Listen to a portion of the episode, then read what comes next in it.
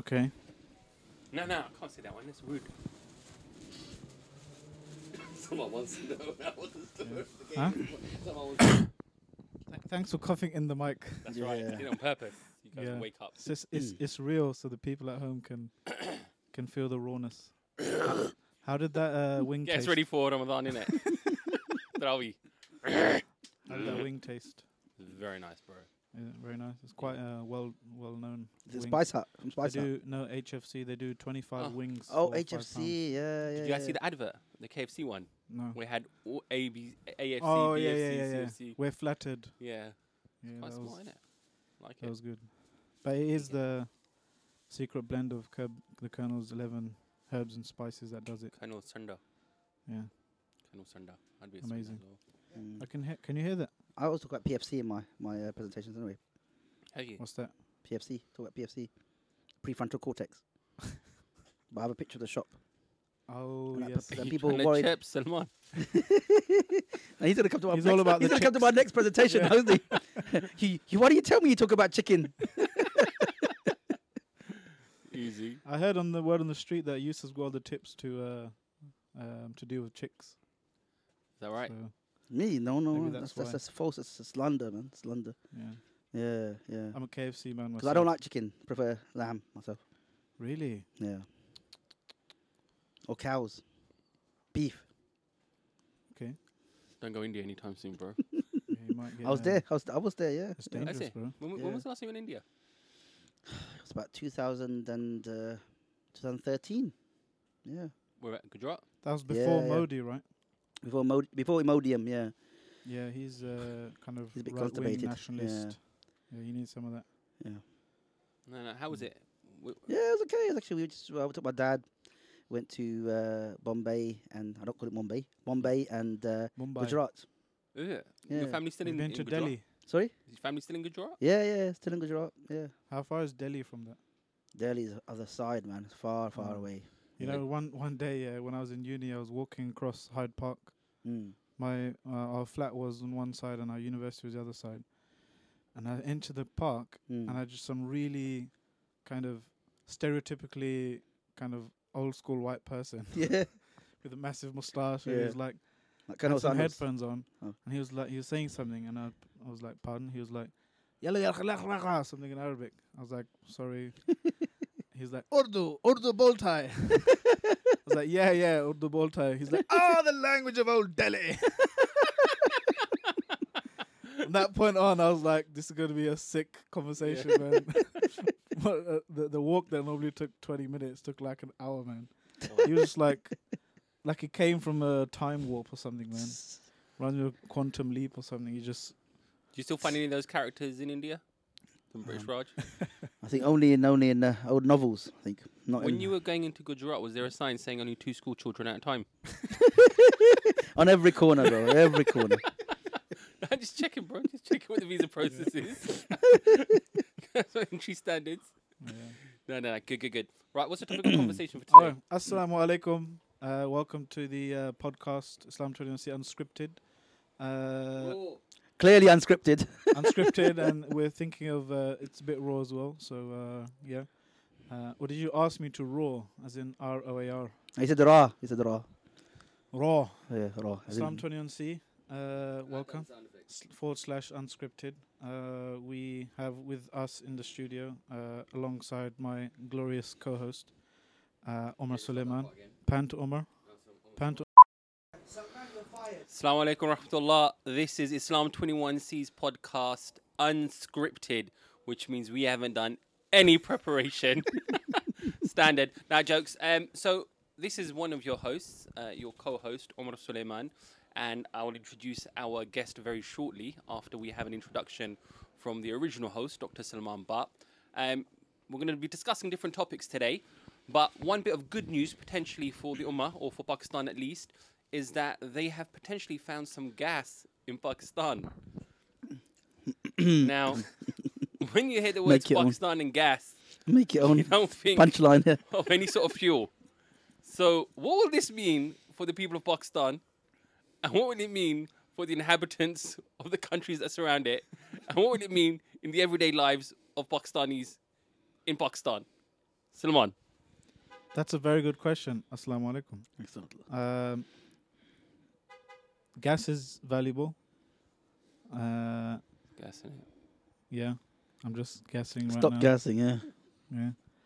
Um, as you know, I did a my degree was in biochemistry, and I was later in the chemistry department, so I know all about gas. a lot of things about gas. Was that, Uh, is it, are you It's describing one the of the station? three. It's one of the three, you know, states: Yeah, solid, liquid, and gas. yeah. Uh, you know, sometimes when you do an experiment, you're, you know, you're thinking you might get a Yusuf- gas. Yusuf is an expert You in think you two might of those states. He's going to be talking about them. Sometimes you're an experiment. You you think you're gonna get some gas, but you end up getting a solid instead. yeah, can't be that. Yeah, or even uh, solid. Sometimes it's the other way around. People like to boast, in it, and uh, they're all gas and no solid. that's true. Then try and blag it in it. Yeah. Can't be having that. All gas and no solid. Yeah. Some So- things they just skip the the whole uh, gas, uh, the, the the whole liquid phase, so they're either gas or solid, like carbon dioxide. Okay, Yusuf, assalamu alaikum. Excellent.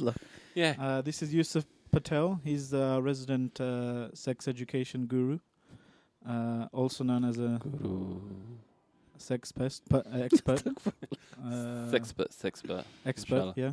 Uh, SRE. He's from uh, SRE Islamic. Yusuf, you've been a busy bunny recently. Uh, Very interesting choice of words there, Salman. Yeah, I'm, I'm beginning to uh, regret coming on here now, you know?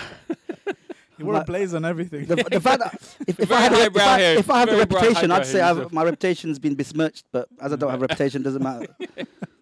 Looks up besmirched in Yeah. the dictionary. Oh. So what was your question? Sorry. How are you? Alhamdulillah, I'm good. I'm good. Haluk? Alhamdulillah. Are you, are you asking the easier questions first yeah. before you throw the curveball? Yeah. Okay. What do you think the future of sex education is in the UK? It's a it's a booming industry. How, how was your How was your trip here? Yeah, alhamdulillah. Okay. And that came with a tube. I see you've made a made an, uh, made a uh, an effort. This was not for this podcast. I was uh, I was at work today. Oh, okay. Yeah, yeah. It just happened so happened that I wore this here. Ouch. Yeah. I made an effort. I had a haircut today, uh, in preparation. Uh, I didn't notice. beard beard Sorry. cut as well, Nice. Did you notice, Cause, Omar? Mm, and I put can't perfume I on as well. Can Is it, see is it Yeah. chick- is it chicken chicken flavored? Chicken No, chicken was smelling. the- that's the plate Gravy. of chicken. Gravy wings oud. Gravy oud. so, so Actually, Yusuf, the, how, the, how uh, long how long you been dealing in this area for?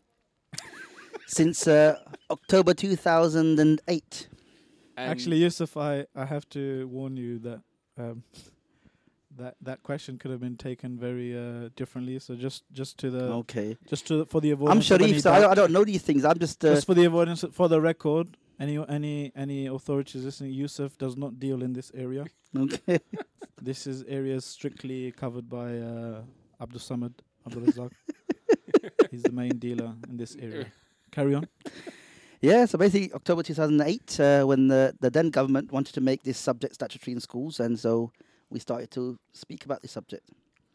But what is it that made you specifically want to get up and talk about? I mean, all the different topics to talk Well, about. he, Yeah, he do you know- doesn't want to. Do you know, do you know really, because I, I think there's two things. One is I remember going to school, and um, I don't- like this is like uh, about a couple of hundred years ago, yeah, in the in the in the 18th century. I remember going to school, and uh, and going through the lessons because you know I remember my father getting a letter and saying, "Look, this, they're gonna, we're going to teach children about education."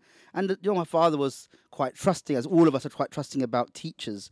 And so I remember I went through a class and it was really uncomfortable. It was done by the PE teacher, a real Jack the Lad, and uh, and I felt really uncomfortable. So did lo- most of the other Muslims who were in that in that room. Bro, But then- tell me he wasn't in his gym kit. I've blocked it out of my memory. I've had I've had years of counselling ever since. I've I've blocked that out of my memory. But then, come 2008, I was teach you the my s- finest tricks in the game. my because literally the lesson was the first the start lesson was think of all the rudest words and terms that you can think Oh, of. I remember that. yeah, were you in the class as well? Yeah, no, I don't no, no, remember. They you. did that in my Oh, sorry. school as well. Oh, sorry. Obviously, many years later, but uh, a couple of years later, yeah. yeah, it was. Uh, she was like the science teacher. She was like write, writing out all of the. No, our, at least our P teacher things. was a male. Yeah, That was one. but And then it was all was like- but then the point was like, okay, here is all the words you got them out of your system. Now you can't use these ever, or you get a detention or something. No, no, I think the teacher said you can use That's a real them. You buzzkill. can use them. I, I don't think. I don't think that That's that. where I uh, learned so, some of my most, you know, um, creative uh, euphemisms okay. for parts of the body. Yeah, unfortunately, it's a shame because we had this uh, piano playing expert, and after that, we can never call him a piano playing expert anymore. Okay. and then um. You mean a a pianoer? Yeah, something like that, bruv. Something like that. Ah, keyboardist. That's right. Yeah, that's the one. Okay. Yeah. Right. So, so then I think when I when it was 2008, my son was just about to, my youngest son was back then just about to start school, and I think he enrolled at the local state school. And after I'd done a lot of research in this area and, and started to interact with parents and schools, I decided I couldn't really, I couldn't in all conscience send my Mm. child to a state school. I think so. It was a personal, it was really a personal uh, issue at the time of thinking that I, I can't subject my child to this, and I, I know to, I need to actually start also Would working to stop other children from going through these Would classes. you make the same decision again? I definitely would. Yeah, yeah, Wow, your son was. So you have a teenager, yeah? yeah, yeah. He's uh, Wow. 13 now. What's that like? Alhamdulillah, alhamdulillah, he's a good kid, mashallah. Mashallah. Um, and uh, I'm kind of dreading teenagers. I've got three boys, yeah, and the oldest is nine yeah. tomorrow, inshallah. Oh, mashallah. So they're still An really excuse kind for of cake. yeah. I They're think- still I think easy really- to kind of uh, I think I've found, and obviously, I'm, I'm not saying I'm. Uh, whenever I give advice, I give advice to say this is what you should do, not necessarily what I've done. Yeah. So uh, uh, just to say that, my, uh, it's really building relationship with your children is very, very important, and uh, c- really establishing that relationship early on pays off Mm. in the later years. Did you get rid of all your pop-up books Pop-up books? No. Why would I get rid of pop-up books? for education, and then if you're no longer gonna like use those to teach him about sex education? Actually, I've got I've got a stash of all these bad resources, and I've got to like put them somewhere away that from the other children that Aye, can't aye. get it. All right, okay, kids, yeah. bad Yes. resources. I'm talking. I'm talking. I'm talking about. I'm talking about Bad bad Anyone's got an excuse. That is the longest then- cover-up ever. You said, "Now I'm in the SRE because you got caught with something." yeah, look, yeah, I'm gonna be educating everyone honestly. Now, Umar's gonna, I have come- a long Umar's- cover-up Umar's- story, bro. Umar's- Umar's gonna pay me a visit next week. I, I need this I've for come to see your. research. I've come to see your resources. Yeah. I said, I said, bro, what are you doing here? Oh Yeah. mate, astaghfirullah. Got nabbed one time, Yusuf. We are so immature. Right. So what do you mean by? I I mean, on a serious note, what do you mean by inappropriate? Is that the kind of So the books this that you use to scare parents when you do? no, basically, like that my cha-cha is gay and all that kind no, of that's stuff. that's that's not in this My country. But basically, just books and just books about uh, exposing children to uh, sexualized messages, whether it be Mm. heterosexual messages or other types of messages. Uh, and just really, it's children's books that expose children to an understanding about sexual relationships when when they're like five or six years old, when they, they should really not be thinking about that. Um, and so what those type of should things. they? Do you think they should not teach them at all, or do you just think that they shouldn't teach them at that age? I think there's two things. Firstly, age is one issue, but I think also is the way they teach about it, the way they talk about it. Talk about it from a, a perspective that really doesn't give children uh, a, a, a, a moral criteria as to how to, to to navigate this area. So they just say to children, "These are all the facts. Now you decide on yourself." Because society is not Mm. based on any clear moral fa- uh, Yeah. foundations. It's very So- so also pragmatic as well. They they're trying to reduce teenage pregnancies, which is obviously kind of a maybe a good thing to reduce. Yeah. But the way they're doing is like here, here's here's how you do it safely. Yeah, but actually, the funny thing is, the strange thing is that it was back about maybe about ten years ago, up to about five years ago, six years ago, that they were talking about the need to reduce teenage pregnancies. But now, nobody talks about teenage pregnancies anymore. They talk about other things. They talk about the need to prepare children for life in modern Britain. They talk about the need to establish ideas of consent amongst children. Uh, they talk about the impact of pornography amongst children. They talk about all these other reasons, which shows that actually over the years they've changed their reasons and for why. good things though.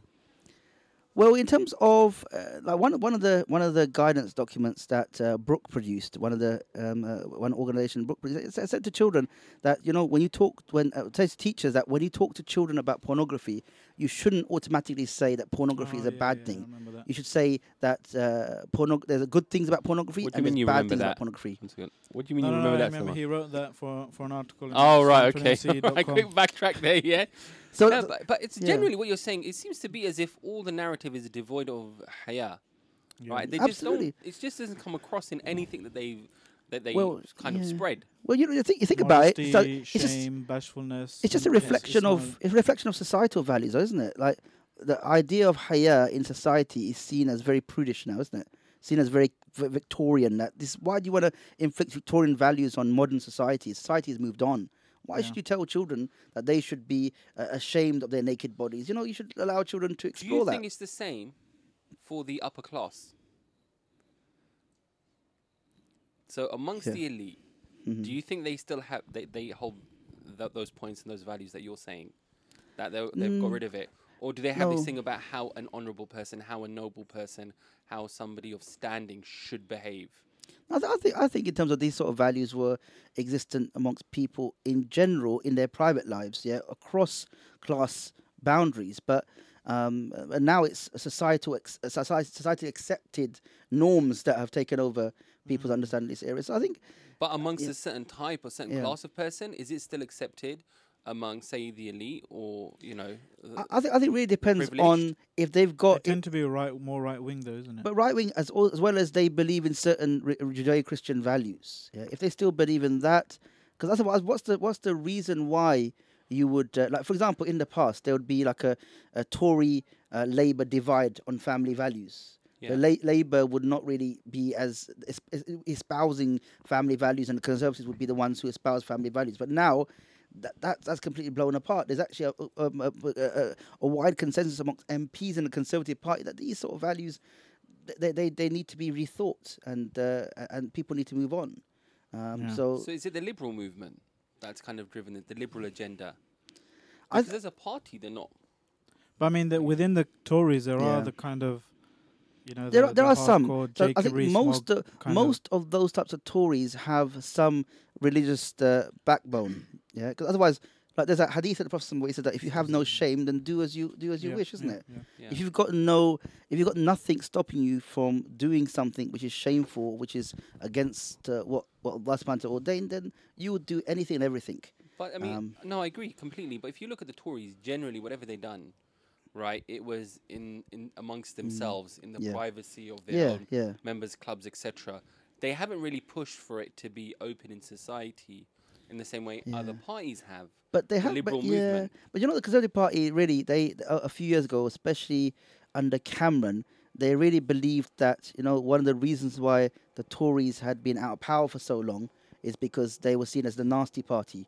So the Tories tried to rebrand themselves and try to be more fluffy, more hmm. liberal, more accepting of But different that's people, created a diversity. quite of a quite a kind of backlash as well. You know, Yeah. you see that in the Brexit, Brexit, Yeah, yeah, pro yeah. Brexit kind of. Well, you, you, you clearly and the see that there's a there's a huge disconnect between Tories, Tory MPs, and the Tory grassroots. Tory grassroots still believe in these fundamental family values, but then That's why people like Mogg, Jacob Rees-Mogg, yeah, who you know, Snoop despite Mogg. his Snoop Moggy Mog, he, I mean, despite his, the cool way he she talks and you know, it looks, it sounds like he should wear a monocle or something. yeah. He, like, he's quite uh, right wing and traditional. But he's also, and that kind you know, of e- stuff. even that whatever people is it- when pe- people satirize him and and uh, lampoon him, actually he's quite principled in what he believes, Yeah. Yeah. and he's not somebody who will just uh, say something to please people. At least and- you know where he stands, I guess. Yeah, and there's other people like Edward Leigh, for example. When when this whole when this legislation was going through Parliament, the the Children and Social Work Act 2017 to make these subjects statutory in schools,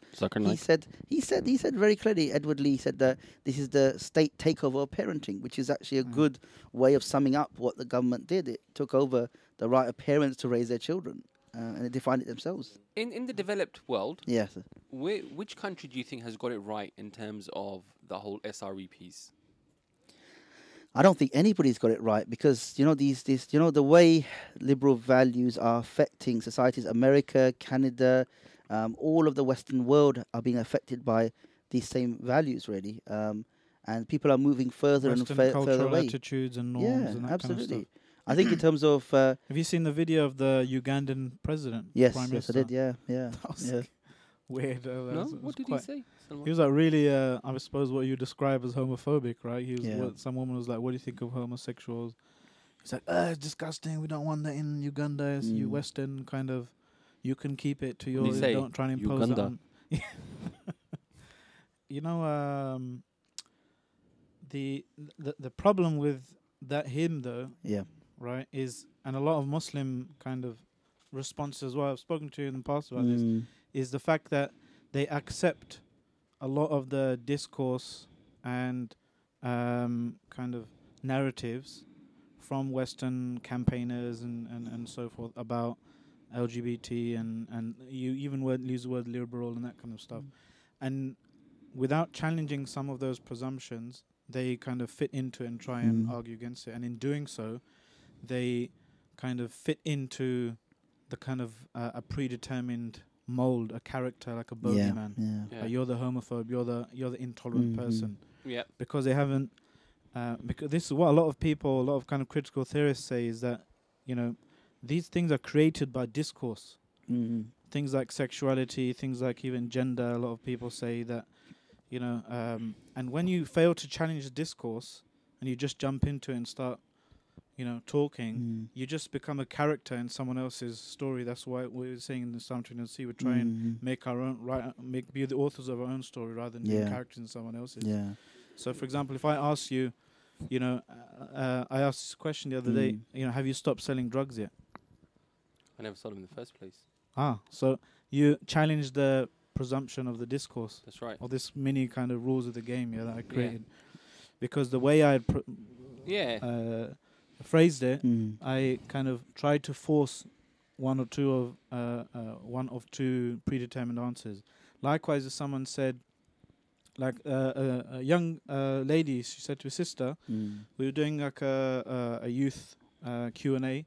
We said all the parents leave so the kids can ans- ask any questions they want. Mhm. She said, "What's wrong with being gay or lesbian?" Mm. right. right. And um, the way like normally people Mm. and the brother with me, he started answering it. I felt it kind of made did more harm than good Mm. because Yeah. the whole the normal way the kind of you- you hear Muslims talk about is unnatural or Mm. you know it's Yeah. haram or that kind of stuff. We we already f- i with uh, because we don't uh, challenge the underlying presumptions of the question. Like Mm. gayness is an issue of being, like it's something universal, like the Mm. laws of gravity, like it's something not based on people's culture and so forth. applicable wider than this particular discussion about how to approach topics, because most people will immediately answer and they get so focused on answering the, the question at Yeah. hand Yeah. that, that they allow themselves to be, you know, boxed in. The framework is set for them, yeah. and we shouldn't allow Mm. anyone to set our framework. Yeah, Our yeah. framework is That's why the person who creates Yeah. the discourse is is has so much power. yeah, And that's where a lot of the Mm. the kind of critical theory comes in, in terms of some people, some research, you know, thinkers. Basically, they they said, look, look how much power uh, is in the hand of the person who sets the the agenda, who sets the meanings of words, who sets Mm. the kind of parameters of a discussion. Yep. Mm. You could, uh, you know, people unfortunately aren't critical enough normally to see past the the kind of juvenile sound bites of, you know, Mhm. what's wrong with, you know, being X, Y, Z, or you know. I um, I, I mean I agree definitely to some that kind of extent. I agree definitely to some extent, but also you got to appreciate someone. I guess we're now in a time uh, that's probably unprecedented as the second generation, where people are a lot more out about how they are. That I guess when we were growing up, uh, knowing people from an LGBT background was ver- was unheard of. But now it's so prevalent in society that your you know your colleagues, your working, your neighbors, etc., and you're interacting with them on a different level. It's you know it's it's it's almost a personal relationship like that. Yeah. You know, so now applying something which is quite you know uh, abstract, it's sometimes easier to understand how those rules apply. To now suddenly apply them and you're thinking about it and you thought, wait, but I know so and so. You know, That's why we need we need we need. I know, Ramit. Yeah, we need our we need our own uh kind of little sound bites Mm. uh, and different things to different places. And but I think we need to know how to approach the topic. To be Yeah. honest, I think. Uh, how know, would you s- well, how would you answer that question? A young girl comes up to you or a Mm. boy, says, "What's wrong with being gay?" But I, th- I think in terms of one thing, one thing that's important to note here is that you know uh, we are obsessed with one type of relationship. You know, as a community. So when parents come to me and talk about what's happening in school, they say, "What question should I ask about LGBT?" And one parent last week I was in the masjid and I was giving a presentation, and one parent blatantly said, "Look, I don't care about any of these other sexual matters. I don't mind if my children learn all of these issues. Yeah, but all I care about is is the LGBT issues, And a lot of parents feel that way. and that's uh, and that is a problem. LGBT and transgender things. And that's a problem because that fundamentally means that our agenda about these issues being shifted. So that means Yeah. our tolerance towards the incorrect uh, propagation and sexualization of children from a heterosexual perspective is is like s- s- if we if you're if if it, if boyfriend and girlfriend is being promoted in schools, our tolerance level for that is actually more accepted, like more acceptable because that's more closer to what we believe in And that than actually everything feeds else. the problem. Yeah. because a lot of people, the youngsters, you, Mm. I mean, when you look at some of the research that's done, they become almost immune to normal pornography. Mm. Yeah. That it has to become more and more Yeah. weird and out there, Yeah. and which is then making them experiment and go down the other way. Mm. So a lot of parents, when if they or if they think, I can't im- imagine that Mm. any sound believing parent would want to do that to their Mm. children, Mm. that they promote those type of relationships Yeah. that they're pushing the bar further and further. It's like Mm. someone who starts saying, "Well, we're right if they only use these drugs." Yeah. It reminds me of uh, one brother. He was uh, from Bradford. He said he was talking to his mate, uh, another Muslim guy uh, in their forties or something, um, and uh, he was with his friend, and his son rang. The other friend's son rang, and he goes, uh, "Oh, Dad, I'll, uh, I'm just with Jenny. I'll, uh, I'll be back a bit late, bro." Mm. It's from Bradford, so I'm doing the accent. Mm. Mm. And he's like, "Yeah, yeah, no problem. Uh, just come back whenever, yeah." Mm. And then he tur- he hung up the phone, and my friend was like, "Who the hell is Jenny?" Yeah. And he's like, Mm. "Bro, I'm just glad it's a girl in it, bro." Oh. But that's that's that's that's, that's a problem that's because lot we people, fundamentally because that thing is fundamental. There's two things here. Fundamentally, we believe that if any any sexual relationship outside of marriage between a man and a woman is completely unacceptable. But also, the point is is that you know this whole issue has been diverted to such an extent that when parents go to schools and ask questions, they only ask, "What LGBT stuff are you doing?" Not what is your whole sex, uh, sexual relationship education, re- relationship sex education curriculum? What do you teach and what resources do you use? Yeah, I think. I mean, I, I think it's got to come back to the issue of haya, man. Really, Mm. we I, I- I generally as a society we've we've lost that, and we don't really know how to inculcate it. Mm. And Yeah. the all of these things, as with most issues, are interconnected. Mm. So the, the rise of social media, the access people have now have to posting about themselves. living their life basically of, there's no privacy anymore. There isn't. So Mm. you're not shy. You you know, and each time you want to push it a little bit further, so you get more of a buzz or more Mm, something yeah. to do, more of a like. You can't do that if you're a shy person. Or the other thing is you start creating two personas. Yes, Mm. yes, yes. You know, you, you become almost bipolar like that. You have one Mm, for online and, and one for, for how you are in reality. mm. Um, But there's still Yeah. y- y- that's very important. But we still need to address the, th- the Mm. issue that parents have. Right? Yeah, I know, but also we need to say to parents that look, your issues need to be wider than that. That encompasses all those issues, yeah. but it doesn't. You shouldn't just be so focused on Fair one enough. area. But when they do ask you about that area, what do you say? Ask about which area. Sorry. They say if someone, a young person comes up to you and says, "What's wrong with being gay?" Firstly, I would say, you know, the, the issue is, you know, wh- especially because in teenage years are, you know, a, a- difficult. Teenage years, there's hormones coursing through the bodies. And, and sometimes boys and boys, especially girls and girls, can have very intense relationships. Now, if somebody from the outside is saying that if you love a girl or if you love a boy of the same gender, then that means you must be gay. Then that makes them think, okay, that means that if I love my friend who's also gay, if Mm. Aisha loves Jenny, who's also in her class, and she likes spending time with her, then she then almost thinks that, that as though that that um, that that's relationship, that platonic relationship, is almost Mm. sexual, and we say no, that's not. Don't think that just because you like somebody of the same gender, then that's consi- that you're considered to be of s- somebody who has a, se- a sexual attraction to the same person uh, of the same uh, of, of, who's male as you are or female as you are. Mm. What does it Um, mean to be male and female these days, anyway, man? Honestly, like seriously, like the the markers and the the sort of the characteristics of masculinity and Mm. femininity. I Mm. think, honest, I don't know, man. It just seems to be lost.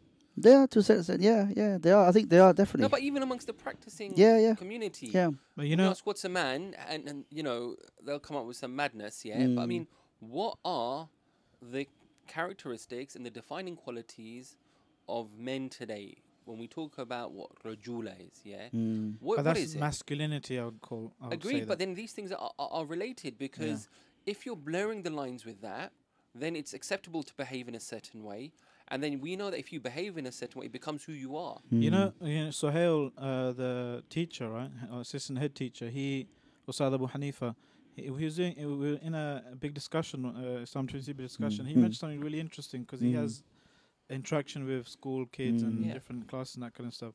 He was saying, subhanAllah, when you have uh, boys and girls free mixing, Mm. no, when you have them by themselves, like an all girls school, all boy- boys school or class or whatever, Mm. you naturally see a variation, a range of different kind of um, attributes and characteristics in in that within that group, Mm. right? So some boys would like kind of rugby, some will be a bit Mm. more um, m- away from the stereotypical kind Mm. of masculine, and maybe into poetry, Yeah, drama, yeah, and that yeah. kind of stuff.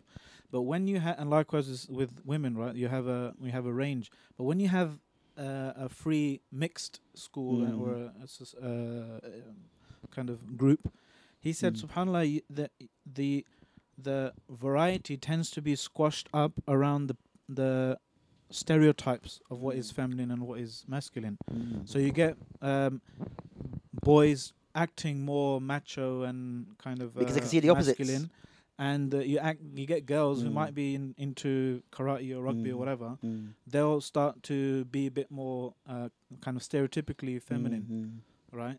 And the thing is, we this is all- this is intimately connected with the the other issues of LGBT and all that kind of stuff. Because when somebody is being told Mm. that they have an attraction for, Mm. you know, uh, the same or uh, a man, for example, Mm.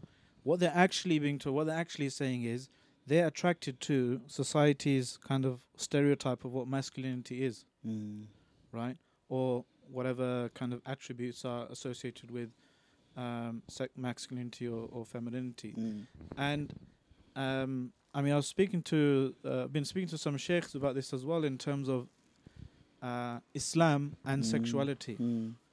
right? Because Is the, the issue of sexuality and as a as a notion Mm. is a uh, many people, many theorists, many thinkers as- say this is this is a social construct. It's it's Mm. created by discourse. It's created by a culture around you. Mm. Um, just maybe to serve the, the cultural norms or politics or Mm. that what, kind what, of stuff what do you around mean by that? So, because a lot of Muslims, Yeah. right, where we we end up saying, okay, okay, um, we believe in sexuality, we believe in, believe in homosexuality, we believe in heterosexuality, but homosexuality is haram Yeah. and heterosexuality is uh, wajib. Mm. Right. Right. Instead, th- because the problem is homosexuality, heterosexuality, even these themselves are 18th century construct, 19th century constructs Right. from the 1800s, right? European, uh, Western European constructs. Yep. So I, w- I argue, Mm. and I was speaking to some sheikhs about this as well, that Islam doesn't have this Mm. this belief in these these categories of sexualities in the first place. We don't believe in homosexuality. We don't even believe in heterosexuality Mm. Exists. because, I mean, look at um, s- some theorists, for example, they they cite ancient Greece, for example, Mhm. right? The the the whole kind of landscape of sexuality in ancient Greece Mm. was completely different to what we what we consider as you know here's a uh, a, a discrete category of heterosexual here's a discrete Mm. category of homosexual Yeah. because sexuality for them was you're either a, a citizen of Athens Mm. like a basically w- maybe not white because whiteness didn't exist then but Mm. like a male who's a citizen of Athens or you're s- or the lower classes right either a slave a woman uh, Mm. a boy uh, who, who you know maybe a child of a citizen of Athens or whatever that kind Mhm. of stuff but an adult male or s- citizen of Athens um, he is allowed to or it's normal for him to choose a sexual partner or a Mhm. subject rather from any of those categories that was the norm in ancient Athens in ancient Greece at the time Mm. whether it's a boy, whether it's a slave male, whether it's a slave female, whether it's a Greek female, Mm. Right? Obviously, within them they had different hierarchies, Cost but system. that was that was their notion of sexuality Mm. to and the, to have a, a, a superior Mm. and a, a superior A dominant and a superior yeah, dominant Yeah. and a submissive kind of Mm. inferior uh, kind of receiver of that that person's uh, sexuality, right? right. And that was what that was that was their notion of Mm. sexuality, Mm. and the and various cultures and societies throughout history and around the world, they had different, you know, understandings of sexuality, uh, uh, to serve their kind of political. What about, what But some people can argue- Jahili Arab? What about amongst Yeah. the Jahili Arabs? Likewise, Arabs? Jahiliya Arabs, right? They had their own Mm. you know, civilization, and no doubt our ancestors from the Indian subcontinent would have had their notions and their norms and, and, and attitude Mm, towards mm. sexuality and and sex. No, but I mean, But some everyone- people say, some, on, some Yusuf. people The say, point- some people is- say that look, we're, what we're doing is that in any society, if there's certain certain uh, structures or certain terms that are used to define a particular reality, then in order to address that reality, you've got to use the terms of that society. Yeah, but the point of these these the uh, critical theory critical theory in of itself, yeah, is that though that discourse is what in fact creates that reality, right? So it's the but fact some that people can say that's just an academic a fluffiness. Yeah. Yeah. but And however, on a, on a ground, the ground, on a ground level, if you speak to anybody on the street, they would say, "What nonsense you talking about?" yeah, This because it requires some critical thinking. That's why I say for yeah, for the masses Yeah. or whatever, the person in the street, you need to have that concise, mm, you know, uh, soundbite. mm. And for the politician, you need it. You follow the, the sheikh, he needs or she needs their own. Has right? Iran got So- it right? You better Stop someone going on his monologue, all right? are, we, are, we, are you showing the right topic Has here, bro? Iran got it right in terms of how they deal with it? No, be, uh, Do you know because what Iran do? What do Iran do? Do you know, Salman? I think they they just they regard someone as a homosexual and they put him in prison or whatever. Nah, They they've allow got the transgender. highest percentage of tr- Transgender. transgender Yeah. operations. So what they say is that this person uh, is in the wrong body, Mm. and so th- they the, the the country even the government pays Mm. or subsidizes the sex change operation. yeah sex change jobs. Mm. So they say then then they become female, then it's all kushti. This is before the West. This is before yeah, the West. yeah. Yeah. This is t- a couple of, a couple of Yeah. decades ago. They believe they started this in Iran. Okay then. I think uh, Salman's perplexed now because he's, uh, he's uh, Yeah, don't get me started on his gender. critical theory is right. No. Th- That's what I'm saying. Salman Is Salman gen- gender theory and queer theory, Yeah. right? Branches of critical theory today. Mm. The one of the central kind of dogmas of those of those um, uh, kind of studies Mm. is that sexuality is a social construct. It's not Mm. the human beings don't fit into discrete categories, Mm. right? And to me, this sounds like more akin to the Islamic position. Mm. That fair enough, you and your history, white European kind of culture and Mm. taste and attitude and discourse, has created in the last 250 years these categories: homosexual, heterosexual, and bisexual, and so Mm. forth. Trisexual. Uh, Pansexual. fair enough, that's for you, but we don't share like that. Yeah, so here's the question: ha- Has Iran got it right? And look, let's look at the problem, right? And even in places like Pakistan, India, where you've got a massive Hijra community, Mhm. right? And so I remember back in the days, to crack one brother said, "We're going to go make Hijra to Pakistan," and I had to think twice about it because the word hijrah I knew was from Urdu, not Arabic. Hijrah, basically, you know, they're like eunuchs, isn't it? So, has Iran got it right? Ha- or is Iran completely wrong in the way they're dealing with it? Let's just say because we, let's go through the different options that they're out there at the moment.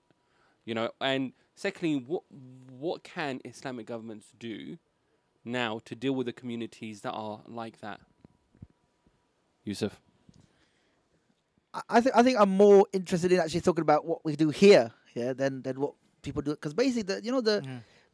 w- w- in in terms of, I think you know, the world, including Muslim countries and Muslim minds, have been colonized in different ways. They've been colonized uh, physically in the past, and they've been colonized in terms of their thoughts, such that um, the influence Mm. of Western thoughts and notions and norms impact all of our all of our societies.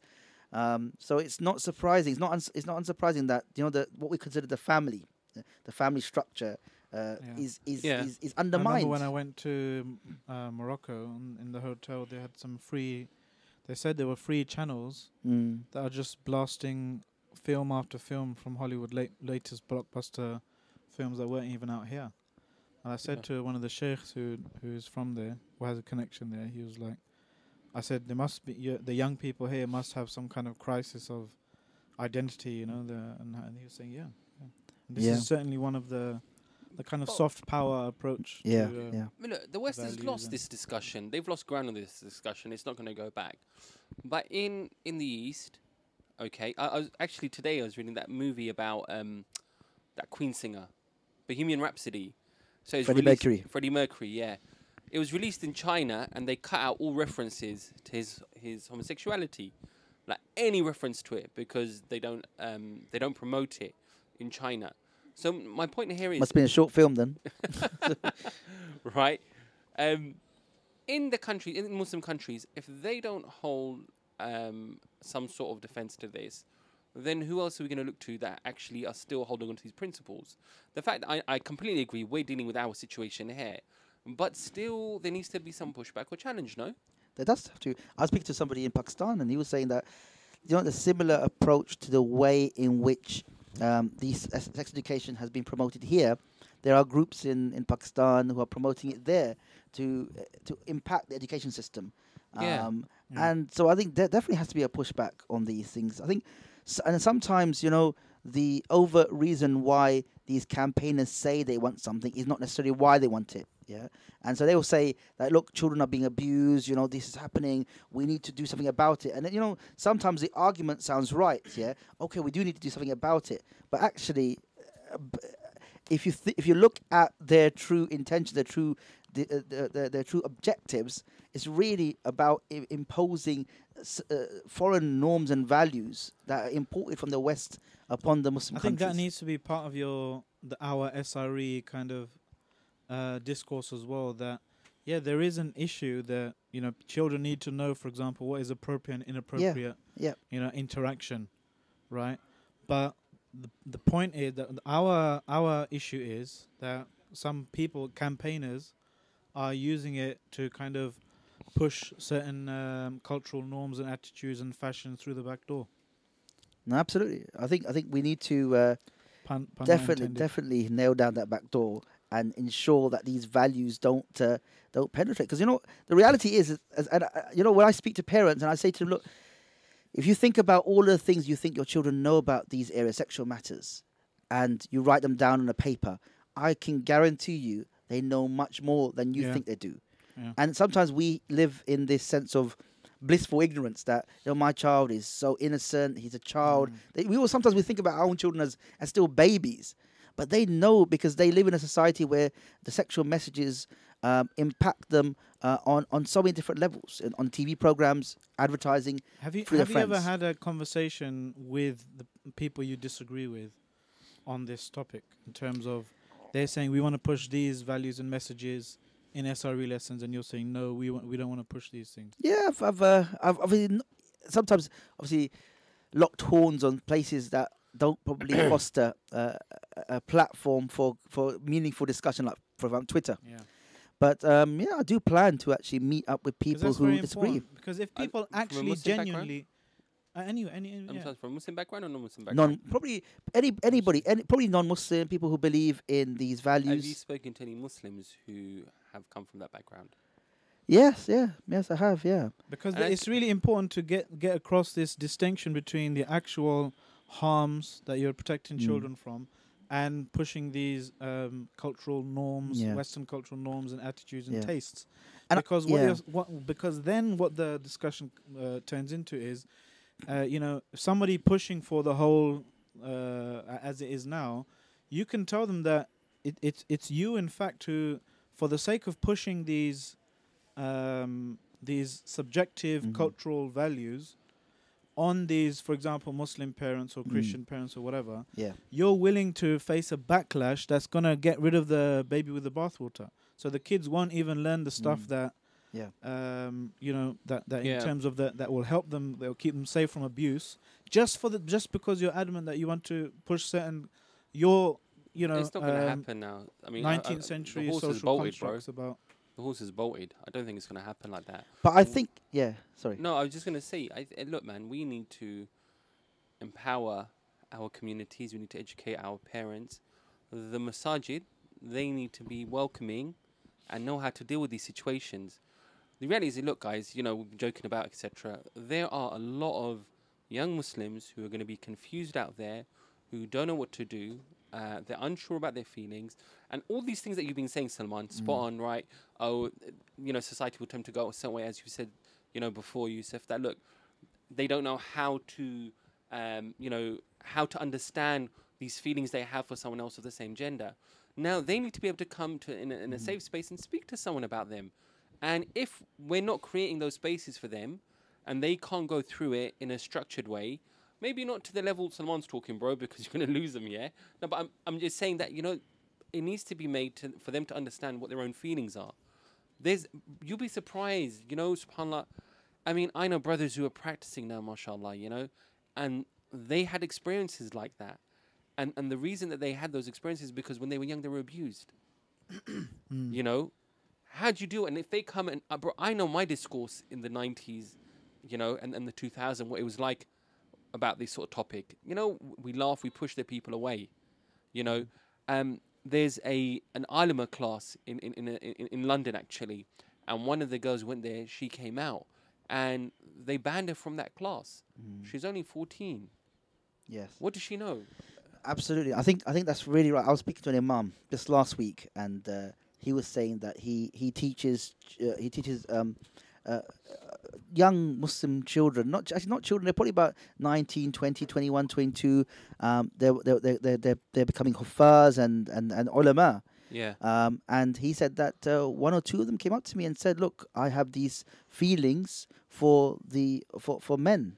Um, and uh, and he heard them, he listened to them, and he didn't rebuke them, he didn't judge them. He just said, "Look, um, uh, you, you know that uh, from from our from our perspective as Muslims, we we we d- we, we, c- we it's, it's a sin to engage beyond the thought."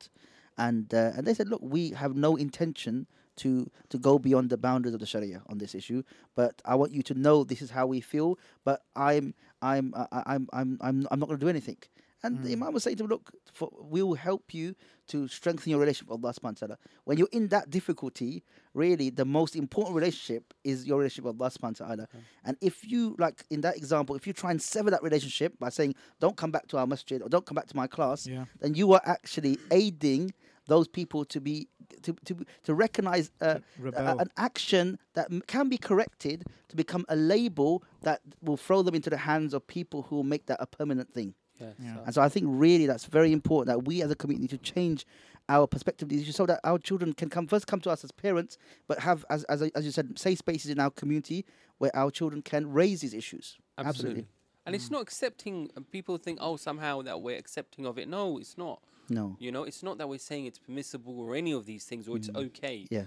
You know, we have our position on it Islamically, but you need to be able to help people deal with it. If someone's got an alcohol problem or someone's a drug addict, you know, okay, you're never going to say that drinking or having drugs is correct, but they need help in that moment. And, and we've got to be mature and we've got to be equipped and we've got to be empowered to deal with this. And we've got to know what our shortcomings are. And, you know, may Allah really bless you so for the work that you're doing, bro. You know, it's it's so important that you know helping the families in, in what they're doing. They need to come more, and you need to think about who else is going to be able to do this stuff, empowering and uplifting other people. Because parents worry, man. You always worry about your children, and it, it, it's never real until it hits home, isn't it? Yeah. You know, so I, I think these are the things we've really got to think about how we're going to do and tackle them. And because I mean, like you're saying, bro, we think our kids don't know anything or they're still babies. They have access to a lot more information than we did at their Yeah. age Yeah. you know, and they have communities in which they can talk, and you know, we don't even know the language any- of children mm. anymore, as hip as we think we are. Mm. So Yeah. on. Let me ask you a question. Let me ask you a question. I was hearing this. I was in this discussion, or I was hearing discussion taking place on a WhatsApp group. Where someone was saying that, look, what we need to do is help our young people to to not commit zina by enabling environments where they can do it in a we can have relationships in a halal way. So he was his proposal was this, and I was a bit shocked. And I'm, I, I, I don't know, maybe I don't know what, how you feel, but he's saying that look, what we need to do is enable children to to just to, to- uh, young people to have nikah, and then basically go out on dates with somebody, yeah, Yeah.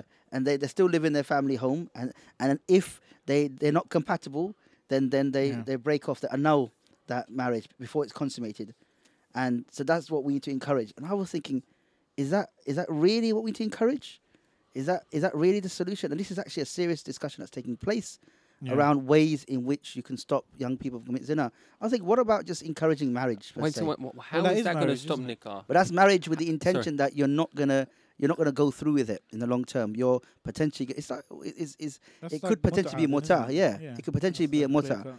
And haram and so I'm thinking, are we actually facilitating haram under the guise of halal? No, agreed, agreed, Yusuf. But I think the situation's a lot wider than that, bro. And this comes back to this point about um, gender roles, uh, responsibility. You know, like the markers of masculinity, being responsible. What does it mean for a man today to be qawamun? Mm. What does it mean for him to be responsible for his wife, and Allah has made him a degree higher in responsibility, etc., Yeah. etc.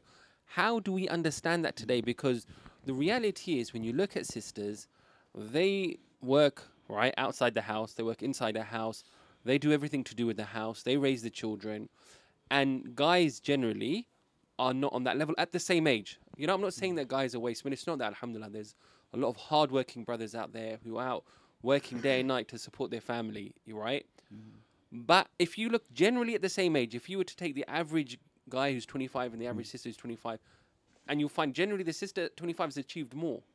I, I know, I know, there's things about okay, you guys mature later, etc. So now, if you're pushing your daughters at a younger age to get married, who are they going to marry? Are they going to marry Yeah, someone of the same age? Are they going to marry someone older? Is this person going to treat it, you know, that Yeah. sort of So- try before you buy? So the question is, attitude? so the mm. question is, why are our young men growing up and not embracing responsibility or being almost being children until they're like 25 or 30? Because No, we haven't had it hard, mate. because what what about it doesn't sometimes we you know if you think about how we, we we we grew up we grew up and we were allowed almost to live our own life and we found out we made some mistakes and we we learned from them and we I think we mollycoddle our children too much and I think we don't almost you know there's some families I know I remember speaking to my wife about this she said some there was there was one- her friend her friend's uh, brother he was never allowed to to even lift a h- uh, lift a lift a uh, lift his ha- uh, hand to do any chores in the household. Yeah, even his his sister would actually pour the cornflakes and the milk for him in the morning. he was not Mashallah. allowed to do anything other than that. yeah. Smashed it. And he wouldn't he wouldn't he wouldn't wash a dish. He wouldn't wash a clothes. He wouldn't do any anything. So wh- what do we expect when we But don't? did they think that was the role of a man? Did he think him having those qualities yeah, was him behaving manly? probably yeah yeah. And this is this yeah, what I'm saying. yeah. The, uh, the idea of what it means to be What a do you man. mean? Getting a woman So to m- do a man a man washing dishes is not manly. As though the messenger of Allah didn't ever do. We know he did. He did Jade, household agree, chores. agree, Yusuf, but I think brothers have also taken it to the other extreme. They always Yes. say, "Oh, it's a sunnah to like do housework," Mm. and like, yeah, bruv, that's the only sunnah you do though.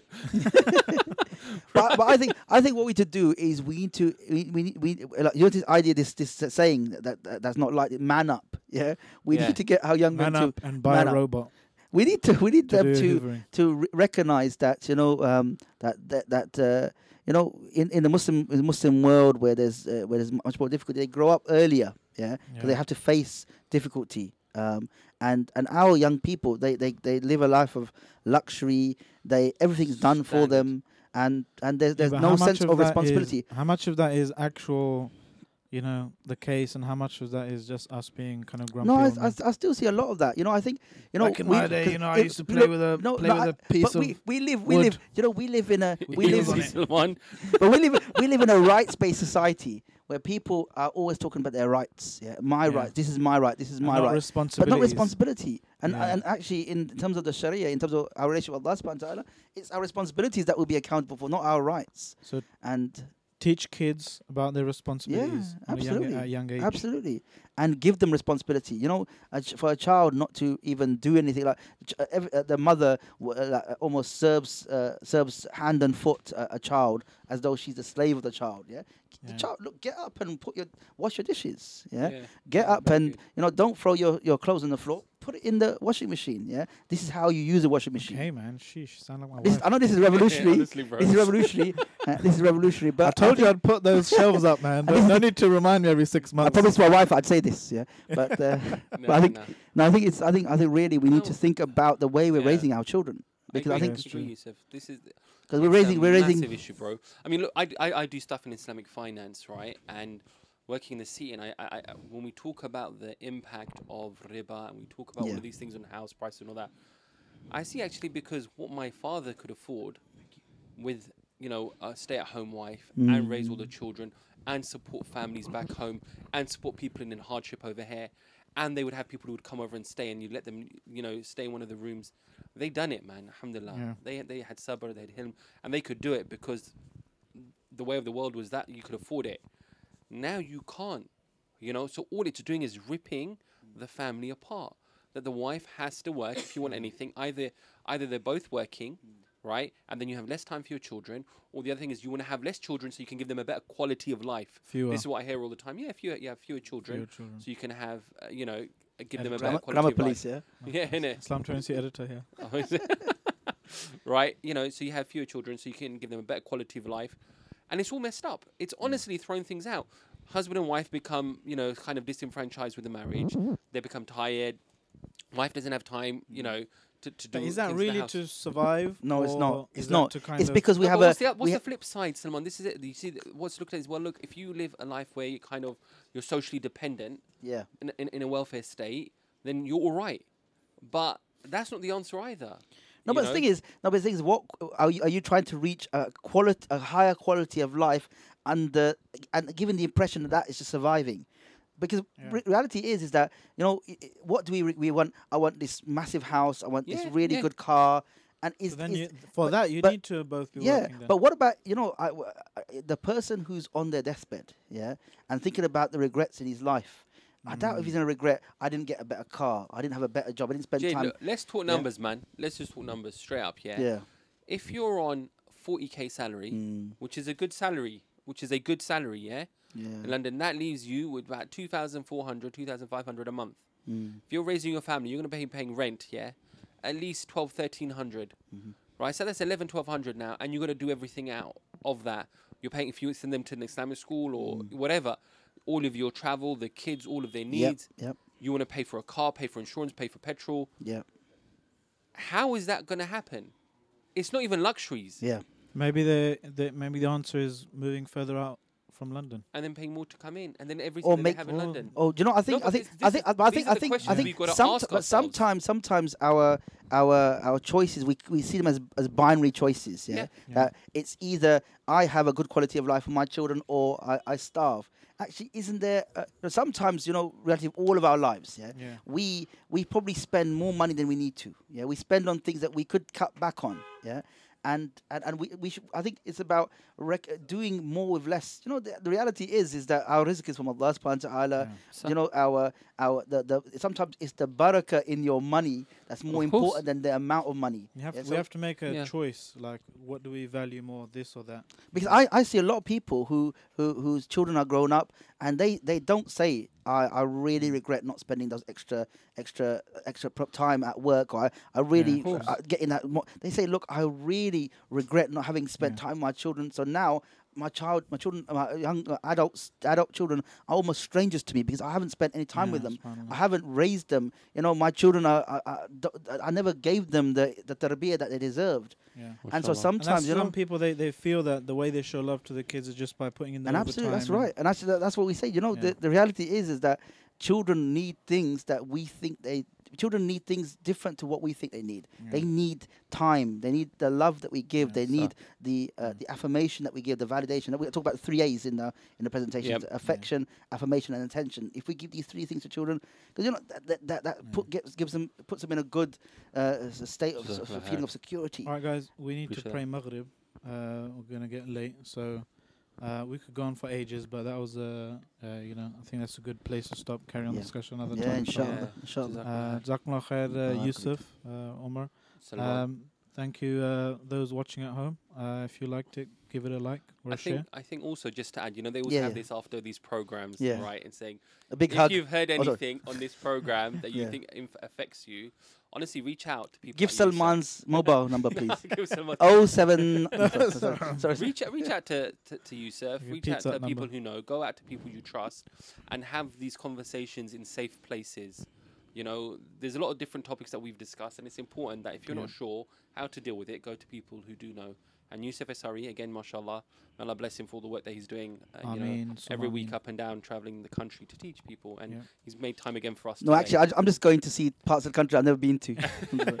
looking for a new house Yeah. in it. yeah, yeah, Bradford, here I come.